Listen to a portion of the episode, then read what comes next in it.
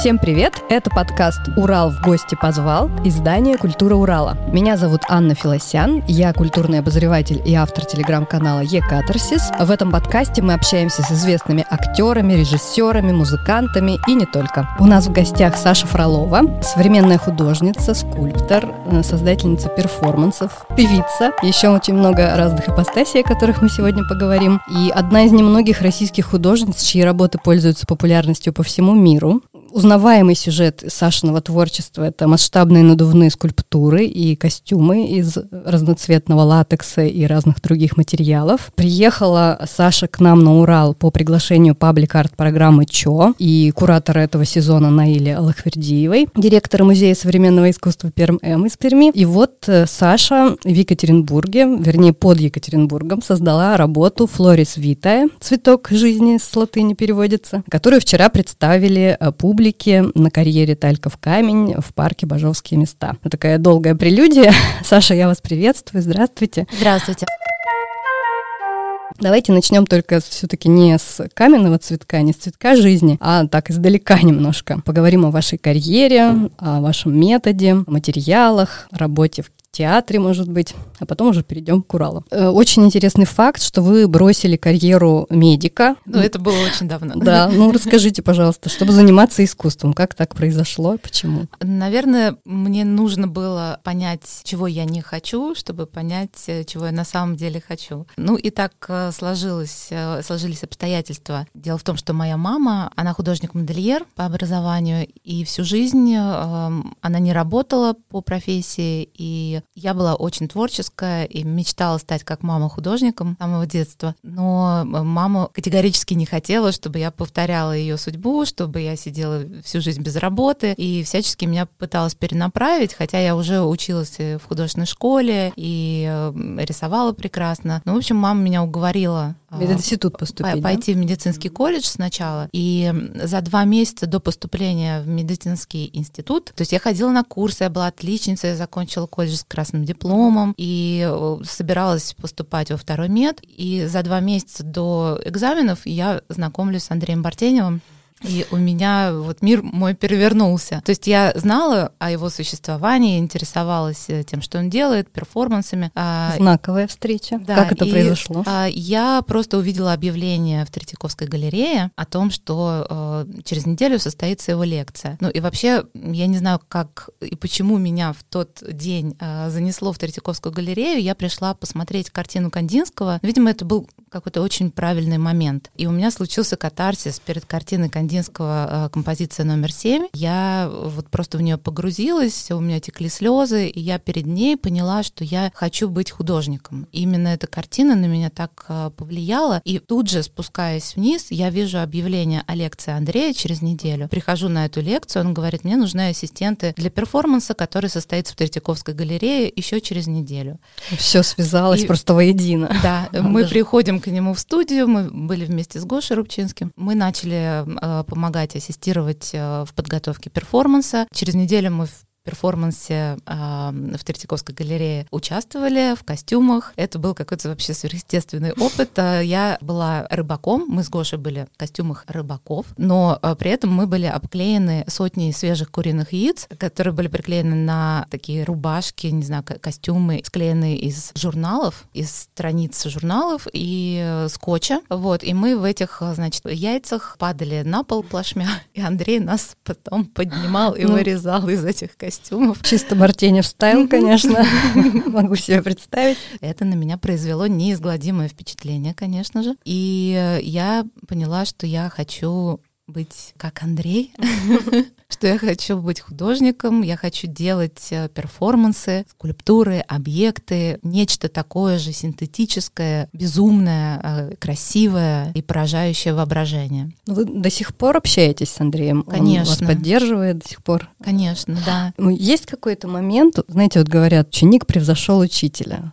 Чувствуете, что вы в чем-то превзошли его? Ну, знаете, мне кажется, что я продолжаю такую линию перформанса движущихся скульптур, которую начал Андрей э, в 90-е. Он в России был вообще первым. Первым быть гораздо сложнее. Уникальным, первым отличающимся от всех. И он вырастил огромное поколение художников э, и очень сильно повлиял на огромное количество художников. Когда в 2015 году мы делали выставку, э, его персональную выставку в Московском музее современного искусства, я курировала в отдельном здании вторую параллельную выставку его учеников, то есть людей, на которых он оказал влияние. И там было около ста участников всех возрастов из разных стран мира. У него, потому что были студенты и в Норвегии, и в Америке, где только не были. Это такая а, ренессансная концепция учителей, ученики. Да, и, и, и именно об этом я вот всегда рассказываю, что это уникальный случай именно ренессансной концепции, когда ученик приходит в студию к мастеру, начинает копировать его работы, выполнять его задания, доделывать какие-то его работы под его присмотром и контролем, и потом находит свой язык, свой путь и отделяется, иногда превосходит мастера или находит, э, ну, становится равным, ну, просто таким же мастером становится, вырастает в отдельного самостоятельного художника. Кстати, вот. Андрей приезжал к нам тоже в Екатеринбург, у него есть э, скульптура здесь, знаете, да, Мишка Гриша. Первый день, проведала Гришу, да.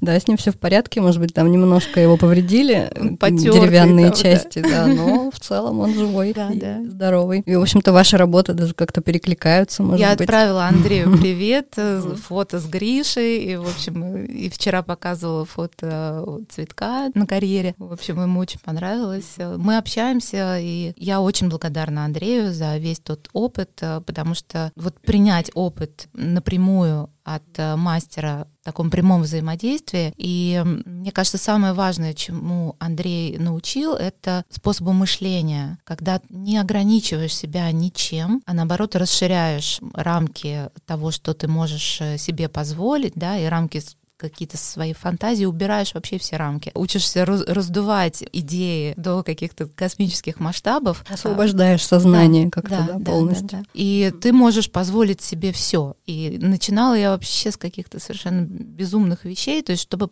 попробовать разрешить себе, понять, что ты можешь все что угодно, и дальше ты находишь уже направление, которое тебя больше всего привлекает, тебя вдохновляет и по которому тебе хочется двигаться. Говоря о том, что вы нашли свое направление, можно сказать, что вы используете визуальный язык поп-арта, прежде всего, да, вот эти фигуры, отсылающие к какому-то коллективному, бессознательному, и поп-культуре во многом. Например, вчера, когда певица это пела в вашем латексном костюме, мне, естественно, вспомнился пятый элемент тут же с этой дивой лагуной, или как она, плава лагуна.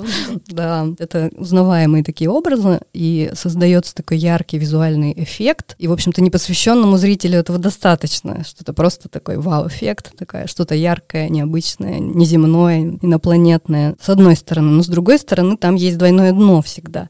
Вот расскажите, что вы закладываете в это двойное дно? Вообще, я во всем, что делаю, стремлюсь добиться эффекта фасцинации и заворожение от искусства, от того, что ты видишь. И мне хочется вызывать э, в зрителе эмоции. Скорее, не прямые какие-то ассоциации с чем-то, а наоборот, отключать э, аналитическое мышление, включать эмоциональное, чувственное в зрителя, чтобы зритель открылся и был готов вот эту энергию красоты принять, которую я пытаюсь передать через то, что я делаю. И на самом деле, после моих выставок и перформансов, мне кажется, зритель выходит чуть-чуть другим, чуть-чуть в каком-то... Он принимает а, этот опыт, эти эмоции в нем что-то пробуждают. Я вообще стремлюсь к искусству синтеза, считаю себя таким мультижанровым художником. Я работаю сразу во многих направлениях, и мне интересно создавать некий свой слой реальности, целый параллельный мир, в который я зрителя приглашаю. Также я разрабатываю эстетику будущего и пытаюсь предугадать его и создать его в сегодняшнем дне. Я считаю, что материалы будущего — это пластичные, гибкие материалы, это округлые биоморфные формы, это близость э, к природе и некое переплетение с ней, взаимодействие с ней. Поэтому я использую вот Э, латекс и различные пленки и надувная технология позволяет мне добиться ощущения живой материи, потому что латекс, например, это сок дерева гивеи, да, это, это вот природный я с, с удивлением узнала, прочитав ваше интервью, что там 95% оказывается органический угу. материал. Но также ощущение от надувных объектов, потому что они мягкие, они округлые, они теплые. Это не камень, не металл, это как будто нечто ну, дышащее, которое наполнено воздухом воздухом. И вот надувная оболочка, она как некая кожа, защищает объект от э, исчезновения. И они как такие эфемерные мыльные пузыри, существующие недолго, но дарящие эмоции в моменте. Мне важно не то, насколько долго просуществует объект, а то, а какие эмоции он подарит э, здесь и сейчас зрителю. Вот мне кажется, как раз ваши работы в театре, они наиболее полно отвечают вот этой вот идее эфемерности, что это не какой-то арт-объект, который должен храниться вечно в музее, а это происходит здесь и сейчас, и зритель получает эмоцию да, здесь и э, сейчас. Это перформативная скульптура в каком-то смысле, да, а, которая существует в данный период времени, в данном конкретном а, месте и пространстве, и является иногда и частью перформанса. Также перформанс я понимаю как скульптуру, то есть как движущуюся, движущуюся скульптуру, скульптуру, как э, некий набор объектов в пространстве, которые образуют скульптурное целое. А вот говоря о театре, я слушателям расскажу, что Саша работала, например, в спектакле «Психоз» электротеатра Станиславской, создавала объекты и парики, вот эти сумасшедшие, костюмы для волшебной флейты Моцарта в Геликон-опере, и работает сейчас в Берлине. Расскажите вот Одного про... проекта. Да, да про также я была художником на э, трех сезонах программы «Большая опера» угу. на телеканале «Культура», угу. художником по костюмам. Угу. И не только художником по костюмам, я также там немного добавляла декораций. Угу. Вот, и это был э, опыт, который познакомил меня с оперой. Теперь это жанр, который меня сильно увлек, и я сейчас э, учусь на оперного режиссера. Хочу э, продолжать больше работать в этом направлении. Сейчас я работаю над проектом для театра Фридрихштадт Палас в Берлине. Это новое шоу, куратором и арт-директором которого является Жан-Поль Готье. И я делаю костюмы для одной из сцен. Там будет около 20 костюмов и несколько надувных больших скульптурных объектов, декораций. Кажется, эстетика Готье — это прям тоже ваша. Вы прям сошлись. Он а. меня случайно э, увидел э, в журнале, и его э, ассистент написала мне... Я просто не поверила своим глазам, когда я прочитала это сообщение. Ну, думаю, ну, может быть, странно, ну, может быть, какой-то фейк. Вот, но потом действительно мне переслали письмо от Готье, потом со мной связался театр, мы познакомились. В общем, это такое чудесное, в общем, событие и очень большой, сложный логистический сейчас особенно проект, но мы близки к его завершению. Надеюсь, все получится. Вот у нас с конца сентября начнутся первые шоу. Шоу будет идти два года на сцене Фридрихштадт Палас, поэтому если будете в Берлине, I wish, как говорится. А вообще говоря о вашем сотрудничестве на международном уровне, вот за последние полтора года изменилось что-то в этом? Вообще вы почувствовали на себе отмену российской культуры пресловутую или нет? Ну, слава богу, я э, лично на себе этого не где никак не почувствовала, и все люди, с которыми, и организации, с которыми я работаю и взаимодействую, все как бы понимают ситуацию и как-то относятся к этому адекватно, я бы так сказала. Поэтому я, слава богу, не почувствовала, вот, но, конечно, очень сложно и летать сейчас, и что-либо вообще перевозить. В общем, теперь логистика занимает гораздо больше времени на продумывание, на ее осуществление. Вот, но тем не менее, что-то Вам удалось получается. в Берлин хотя бы на площадку приехать и посмотреть? Это не удаленно же все делается. Конечно, угу. я, я езжу раз в месяц на примерки, работаем. В общем, просто я сильнее устаю от перелетов, но что поделаешь. Еще одна коллаборация международная — это создание парфюма. Расскажите, угу. пожалуйста, да, сначала для слушателей расскажу, что это компания Perfume Saks угу. э, сделала такую коллаборацию с Сашей Фроловой. Они совместно создали парфюм. Он, я так понимаю, не секс, да, он женский, Да, мужской. он не секс. Это парфюм, посвященный посвященный моим а, скульптурам и костюмам из латекса. Угу. Как произошло ваше знакомство тоже? Да, а, нас а, познакомила компания Космотека, и так получилось, что я познакомилась с владельцами этой компании. Мы придумали сделать коллаборацию, и они предложили угу. именно Андреаса. Это такой швейцарский э, нишевый такой парфюмерный бренд, да, да надо угу. сказать. Они называют себя панками от парфюмерии. Да. Андреас э, приезжал в Екатеринбург несколько лет назад. Он, ну, мне кажется, кажется, он абсолютно художник э, в мире парфюмерии. То, что э, у нас получилось в итоге, это больше арт-объекты, арт-высказывания, я бы так сказала, нежели парфюм. Хотя очень многим он нравится, его можно носить э, и нужно, но это не нечто уникальное и очень необычное. То есть это мы утвердили вот именно этот вариант, потому что он э, очень похож на то, что я делаю. Мои арт-объекты, скульптуры, вообще мое искусство, оно очень необычное. И если ты его один раз увидел, ты его сразу запомнишь, не забудешь точно. Также оно может запах, нравиться, да? не нравится, да. И также этот аромат. Это нечто необычное, нечто новое, ни на что не похожее, вот что-то уникальное. И э, рождающее массу разных ассоциаций, и у каждого они свои. Но при этом э, есть и какой-то вот э, такой стандартный набор, что в любом случае это ассоциируется с чем-то ярким, с чем-то таким привлекательным, с чем-то объемным, и при этом потом с чем-то объемным, который становится чем-то облегающим, скажем так. Гладким, да. Очень интересно вы рассказываете. А вы сама носите этот аромат? Иногда. То есть он э, очень специфический, и поскольку для меня все, что я делаю, это, ну, скажем так, это работа, да, то вот погружаясь в этот аромат, я бы сказала, что это вон выходящее. парфюм для такого специального настроения какого-то и того, чтобы произвести впечатление. Вы представили этот аромат в Вчера, космотеке, да? вчера, да. Он э, э, вообще мы его представили в э, октябре прошлого года в Вене. В мае этого года он появился в Москве, и вот сейчас он уже появился в сети космотека по всей России. И этот аромат посвящен э, скульптурам и костюмам из латекса, ощущению от латекса э, как от второй кожи. То есть сначала он очень объемный и яркий, и потом э, он остается такими кожаными нотами, как будто э, как вторая кожа тебя обволакивает. Саша, давайте поговорим о вашей скульптуре, наконец-то,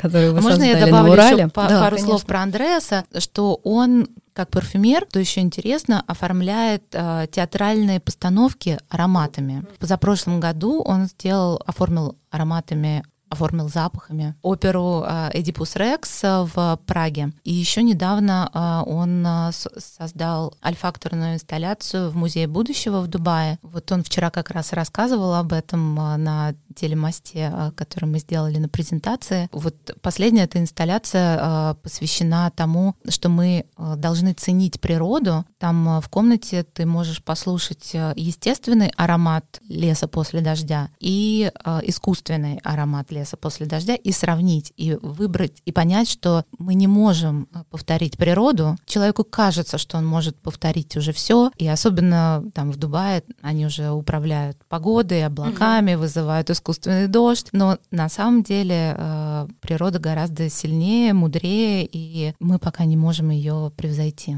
Вот говоря о природе, как раз мы сейчас перейдем к э, нашему, нашей уральской скульптуре, вашей, вернее. Работа «Цветок жизни», в общем, отсылает к сказам Бажова.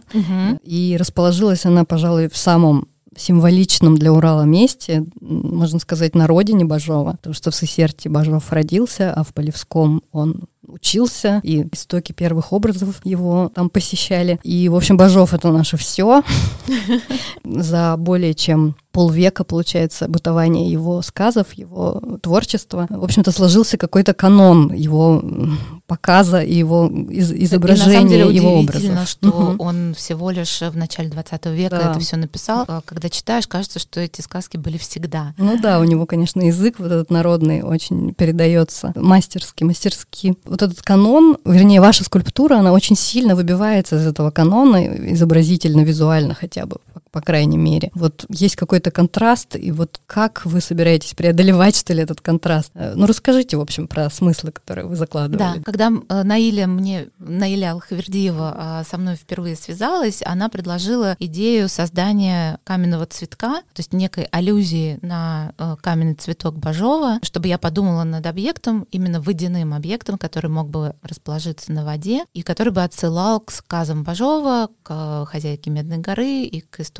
о каменном цветке. Но мне не хотелось делать это сильно напрямую, но понятно, что это цветок, некий скульптурный цветок. Для меня это дувная скульптура вот на водной поверхности затопленного родника символизирует энергию красоты. Она воплощает идею красоты жизни. Она символически изображает э, некую энергию жизни, которая пробуждается, расцветает э, внутри человека, подобно цветку, некую такую творческую энергию, рождающую, зарождающую жизнь в нас. Также символ красоты творения, творческого процесса, как рождения нового и силы творчества, которая способна оживить неживую материю. Поэтому вот этот мой надувной цветок, он очень эфемерный, он как мираж, возникший над водой, контрастирующий с материалом вот этого сказочного каменного цветка. Здесь вот этот контраст особенно интересен, потому что я как скульптор работаю не с камнем, не с твердым материалом, таким вечным, как камень, а с таким эфемерным воздушным материалом и делаю вот эту, казалось бы, неживую скульптурную, неживой скульптурный объект, и я его как будто оживляю, он кажется живым. И каменный цветок — это как раз ожившая неживая материя, то есть это а, оживший камень. И при этом а, ну, вот истории сказа, увидевший этот цветок, начинает понимать красоту камня, то есть некую красоту, начинает осознавать красоту как а, явление. У увидевшего этот цветок возникает способность э, эту красоту создавать. Да, вот, вот знаете, такой радужный достаточно образ э, вы создаете, но на самом деле у Бажова-то там все хтонически достаточно. То есть вот есть такое мнение, например, главный исследователь творчества Бажова Михаил Батин считает, что «Каменный цветок» — это драма неосуществленности творческого замысла. Ну, то есть, по сути, это о творческих муках художника, да, что вот он все высекал этот каменный этого цветок, идеала. да, высекал, угу. высекал, высечь-то не мог никак, у него все ничего не получалось. Вот еще ну, может быть, э, надо было надуть его. Вот как ларчик просто открывался. Еще есть такое мнение, что это как бы запретный плод такой, что э, он искушает Данилу, Данилу mm-hmm. мастера, и он, как э, хозяйка Медной горы, она тоже такая искусительница, которая вот как запретный плод искушает человека. Вот еще есть мнение, что это философский камень, что-то вот э, как алхимики высекали, э, пытались найти золото, да, из камня высечь. Так и Данила как бы посягает на миссию Бога. Ну да, философский типа, камень как источник вечной жизни. Да, творить новую творение. жизнь, как бы пытается, mm-hmm. да то, например, там пишет Бажов, вот мне и припало желание полную силу камня самому поглядеть и людям показать. То есть это как бы посягательство на функцию Бога, что ли, даже, да? Вот много символики, очень ну, перегруженной можно, символикой. на самом деле уйти в разные, и это здорово, да, что вот эта легенда, она дает столько направлений для развития, для трактовки, для да. интерпретаций. Это здорово. Мне бы хотелось, вот у меня такая интерпретация, у куратора, у Наили, чуть-чуть другая интерпретация, и она делает больше акцента на то, какую форму имеет водоем, а, а в, форме водоем сердечка, да? имеет форму сердца. Ага. Для меня это тоже красивый очень образ образ, что этот цветок жизни распускается в сердце, в каменном сердце уральских гор, да, это очень красивый образ, красивая метафора. И в сердце каждого из нас, когда мы рождаемся, вдруг распускается вот этот цветок жизни, и он цветет на протяжении нашей жизни, и потом вянет, э, когда мы уходим. Тоже да. красиво очень, да. Саша, вчера на презентации звучала музыка барочная музыка, mm-hmm. как не всех композиторов я там угадала, но мне кажется, в основном барочные были композиторы. Да, там был Гендель и Персел. А, ну да. вот, mm-hmm. да, Персел точно. Ну и вот я угадала, в смысле, я узнала Генделя «Триумф времени и разочарования», да. потому что я в Перми в Дягилевском mm-hmm. фестивале слушала эту оперу. Она была, да, да, как раз. Вот кто составлял эту программу, вы сама составляли ее? Какой-то да. смысл вы закладывали именно в барочную вот эту музыку? Um...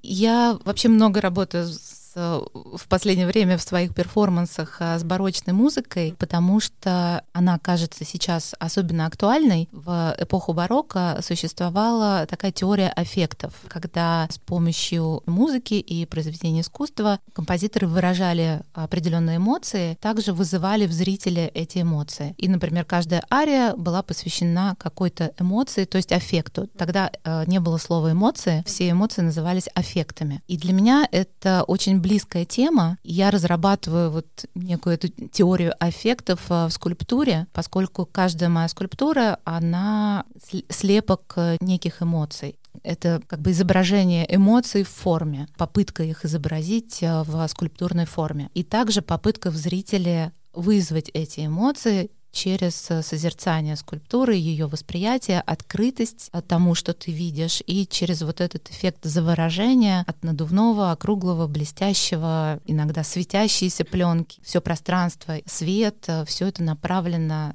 на усиление эффекта восприятия. Вообще, конечно, э, эта презентация, она работала как такая тотальное произведение, mm-hmm. Гизамс, да, да, да, да. вот, по Вагнеру. И потом, как говорится, цирк уехал, клоуны остались. Ну, то есть ваша работа осталась там без вот этого сопровождения. И очень что, жаль. Да, сопровождение, оно, конечно, очень много добавляет. Угу. Я представляю, когда ты плывешь по этому э, водоему, по этому затопленному угу. карьеру, и вдруг слышишь, что барочная музыка, это просто, наверное, Сразу переворачивает. Вообще магия да. работает. А да. тут все, значит, мы, мы уехали все, угу. остался просто цветок. Угу. Вот у меня вопрос по поводу восприятия обычной публики. Вот люди будут приезжать туда просто купаться, угу. да, на карьер. Готовы ли вы к критики, что вот что это за бандурина тут нам поставили, зачем она там и так далее. Потому что объекты чё, я вам должна сказать, очень сильную критику вызывает в последнее время. Это как бы и хорошо, что общество так реагирует, ему интересно, в общем-то, погружаться в эту тему. Вообще паблик-арт это ведь все таки ну, Я наконец-то на, в городе. На, на монтаже, когда люди mm-hmm. начали подходить и спрашивать, э, поняла, почему фестиваль называется «Чё?». Чё это, да? Потому что именно это слово самая распространенная реакция на любой паблик-арт-объект. Да, действительно, так и есть. Ну, я нормально отношусь к критике и понимаю, что не всегда зритель готов увидеть в привычном э, ландшафте, в городской среде что-то необычное, не всегда готов задаваться какими-то вопросами и вообще не всегда открыт к искусству, к восприятию. Но чем больше э, будет появляться искусство э, на улицах и в каких-то нестандартных пространствах, тем шире будут границы, да, мы образовываем таким образом аудиторию, мы расширяем границы восприятия аудитории, более смелые, более интересные тогда проекты могут появляться. И я очень благодарна фестивалю ЧО и Атомстройкомплексу и вообще администрации города и Сесерти, что это стало возможным и что они поддержали эту идею. Я сама не верила своим глазам на монтаже, что вот это происходит, потому что удивительной красоты места и на кон контрасте вот природного ландшафта объект, он заиграл другими смыслами. Он действительно вот в нем э, природа подчеркнула его какую-то необыкновенность. Да, там есть даже зеркальные части, угу. в которых, в общем-то, природа отражается и, и играет. он вбирает ее, угу. вбирает окружающий ландшафт в себя, и очень он там органично смотрится, как будто он там всегда и стоял. Да, на самом деле он еще вызывает ассоциации с батутом здорового человека вот мы вчера обсуждали с друзьями, потому что у нас батуты очень страшно выглядят в городе. Ну, в общем, везде, я думаю. И мне кажется, вот такой надувной объект более эстетичный, он ну, гораздо приятнее детям было бы на таком попрыгать. Я вот э, многие годы создаю надувные объекты, и долгое время, то есть мне каждый раз приходится и детей, и взрослых а, от объектов как-то ограждать, отодвигать, просить не прыгать, это не батут, это надувной объект, объяснять им это. И я давно мечтала создать э, надувной батут, mm-hmm. скульптурный объект, на котором можно было бы и нужно было бы mm-hmm. прыгать, валяться. И вот самая масштабная на данный момент моя скульптура, которую я создала, это был э, как раз надувной батут Air Island для парка Новая Голландия в Санкт-Петербурге. Воздушный остров, который я создала в 2018 году. Это скульптура 13 на 8 метров. Мне хотелось создать такое пространство безопасное, пространство безопасного взаимодействия взаимодействия, где ты можешь расслабиться, где ты, где нет ничего твердого, ничего опасного, некое такое доброе, принимающее тебя пространство. Как чрево такое, что ли? То есть и, и когда ты ходишь по этому батуту, у тебя сразу включается внутри радость, восторг, ты превращаешься в ребенка, вспоминаешь свои детские эмоции и ощущения, и вокруг гладкие округлые формы, а, градиентные такие приятные пастельные цвета, ощущение вот этой мягкой поверхности, по которой ты ходишь, очень странно потом возвращаться на твердую землю с этого облака, потому что тебе кажется, почему она такая твердая? Вот там было сейчас так хорошо и здорово, зачем вот она теперь такая? Вот, то есть это остров такого расслабления и положительных эмоций, которые мы можем в себе вот вдруг так а, пробудить. Ну да, как минимум можно бизнес такой сделать рано или поздно. Вы еще расскажите, пожалуйста, про техническую составляющую объекта, потому что он очень сложный и интересный. Технически этот э, проект тоже был очень интересен, потому что мы впервые применили очень много решений, и специально для объекта вот местные уральские ребята спаяли уникальную литиевую батарейку, которая весит 50 килограмм. А, в общем, и еле-еле мы туда ее дотащили. Она нужна э, для того, чтобы питать э, вентиляторы, которые находятся в объекте и обеспечивают постоянный приток воздуха внутрь скульптуры. Чтобы он не сдувался. Да, то есть это пневмоскульптура, которая не сдувается за счет постоянного притока воздуха и работы вентилятора. По дну озера идет провод там безопасное напряжение, там 48 э, вольт. Это электричество вырабатывает генератор, который стоит на берегу. Генератор заряжает, э, он работает 2 часа, заряжает батарею, и потом э, батарея работает 6-8 часов. Еще он заземлен якорем, да, вот сам да, объект. и он установлен в центре озера и заякорен ко дну. Там 4 якоря. Вот там же очень глубоко, сколько да. там метров? Но сейчас уровень воды снизился значительно, и оказалось, что у нас там были были подготовлены тросы гораздо длиннее, чем на самом деле а, оказалось. Вот. Но мы специально сконструировали плот, на котором закреплен а, объект, и внутри там стоят вентиляторы, они через провод соединены с генератором на берегу действительно сложный объект, и очень жаль, что потом его демонтируют, когда холода ну, настанут. Он сейчас вот простоит э, до конца сентября, и на следующий год э, мы его вновь на следующий сезон поставим. В общем, все благоприятно живет до конца осени. Вот весь следующий сезон он тоже будет украшать Тальков камень. Ну и в завершении, наверное, я процитировать хочу еще раз Бажова, вернуться к нему. Вот в сказе его про Данила Мастера, про каменный цветок, говорилось, что ну, собственно, мы с вами уже это обсудили. Кому удается увидеть каменный цветок, тот постигает всю красоту камня и навсегда попадает к хозяйке в горные мастера. И в финале, когда Данила увидел этот цветок,